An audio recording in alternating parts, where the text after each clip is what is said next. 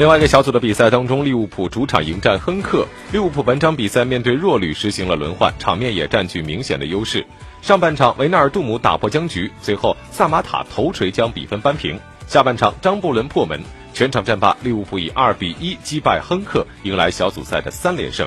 那么由于同组的那不勒斯一比一战平了萨尔茨堡红牛，这样的话利物浦也登上了一组的榜首。另外一个小组的比赛，两场比赛分别是这样的：里昂三比一战胜了本菲卡。莱比锡红牛客场二比零战胜了圣彼得堡泽尼特。嗯。